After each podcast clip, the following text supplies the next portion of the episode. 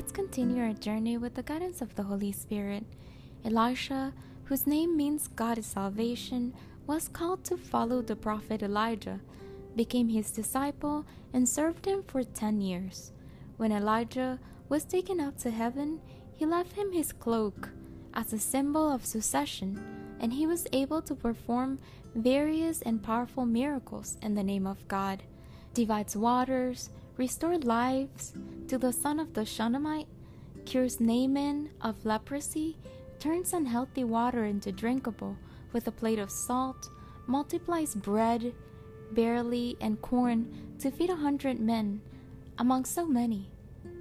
Ben Hadad, king of Aram, was very sick, and as he realizes that Elisha is in town, he sends to consult God through him asking that they bring him a good gift. In 2nd of Kings chapter 8 verse 9, we are told, Hazael went to visit him, carrying a present, and with 40 camel loads of the best goods of Damascus.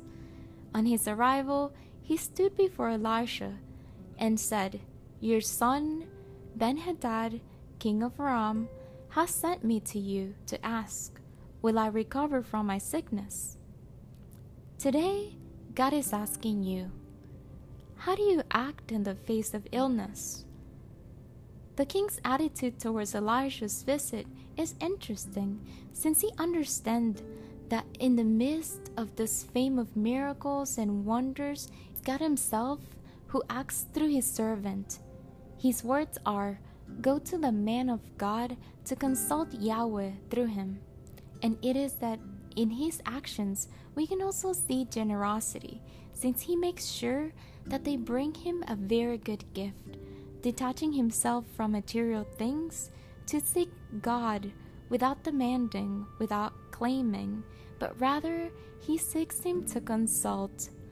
That today, in the midst of our illness, sadness, or discouragement, we may, as the King, take an attitude of search towards God and are moved to establish a closer and more intimate relationship with Him, who knows and loves us.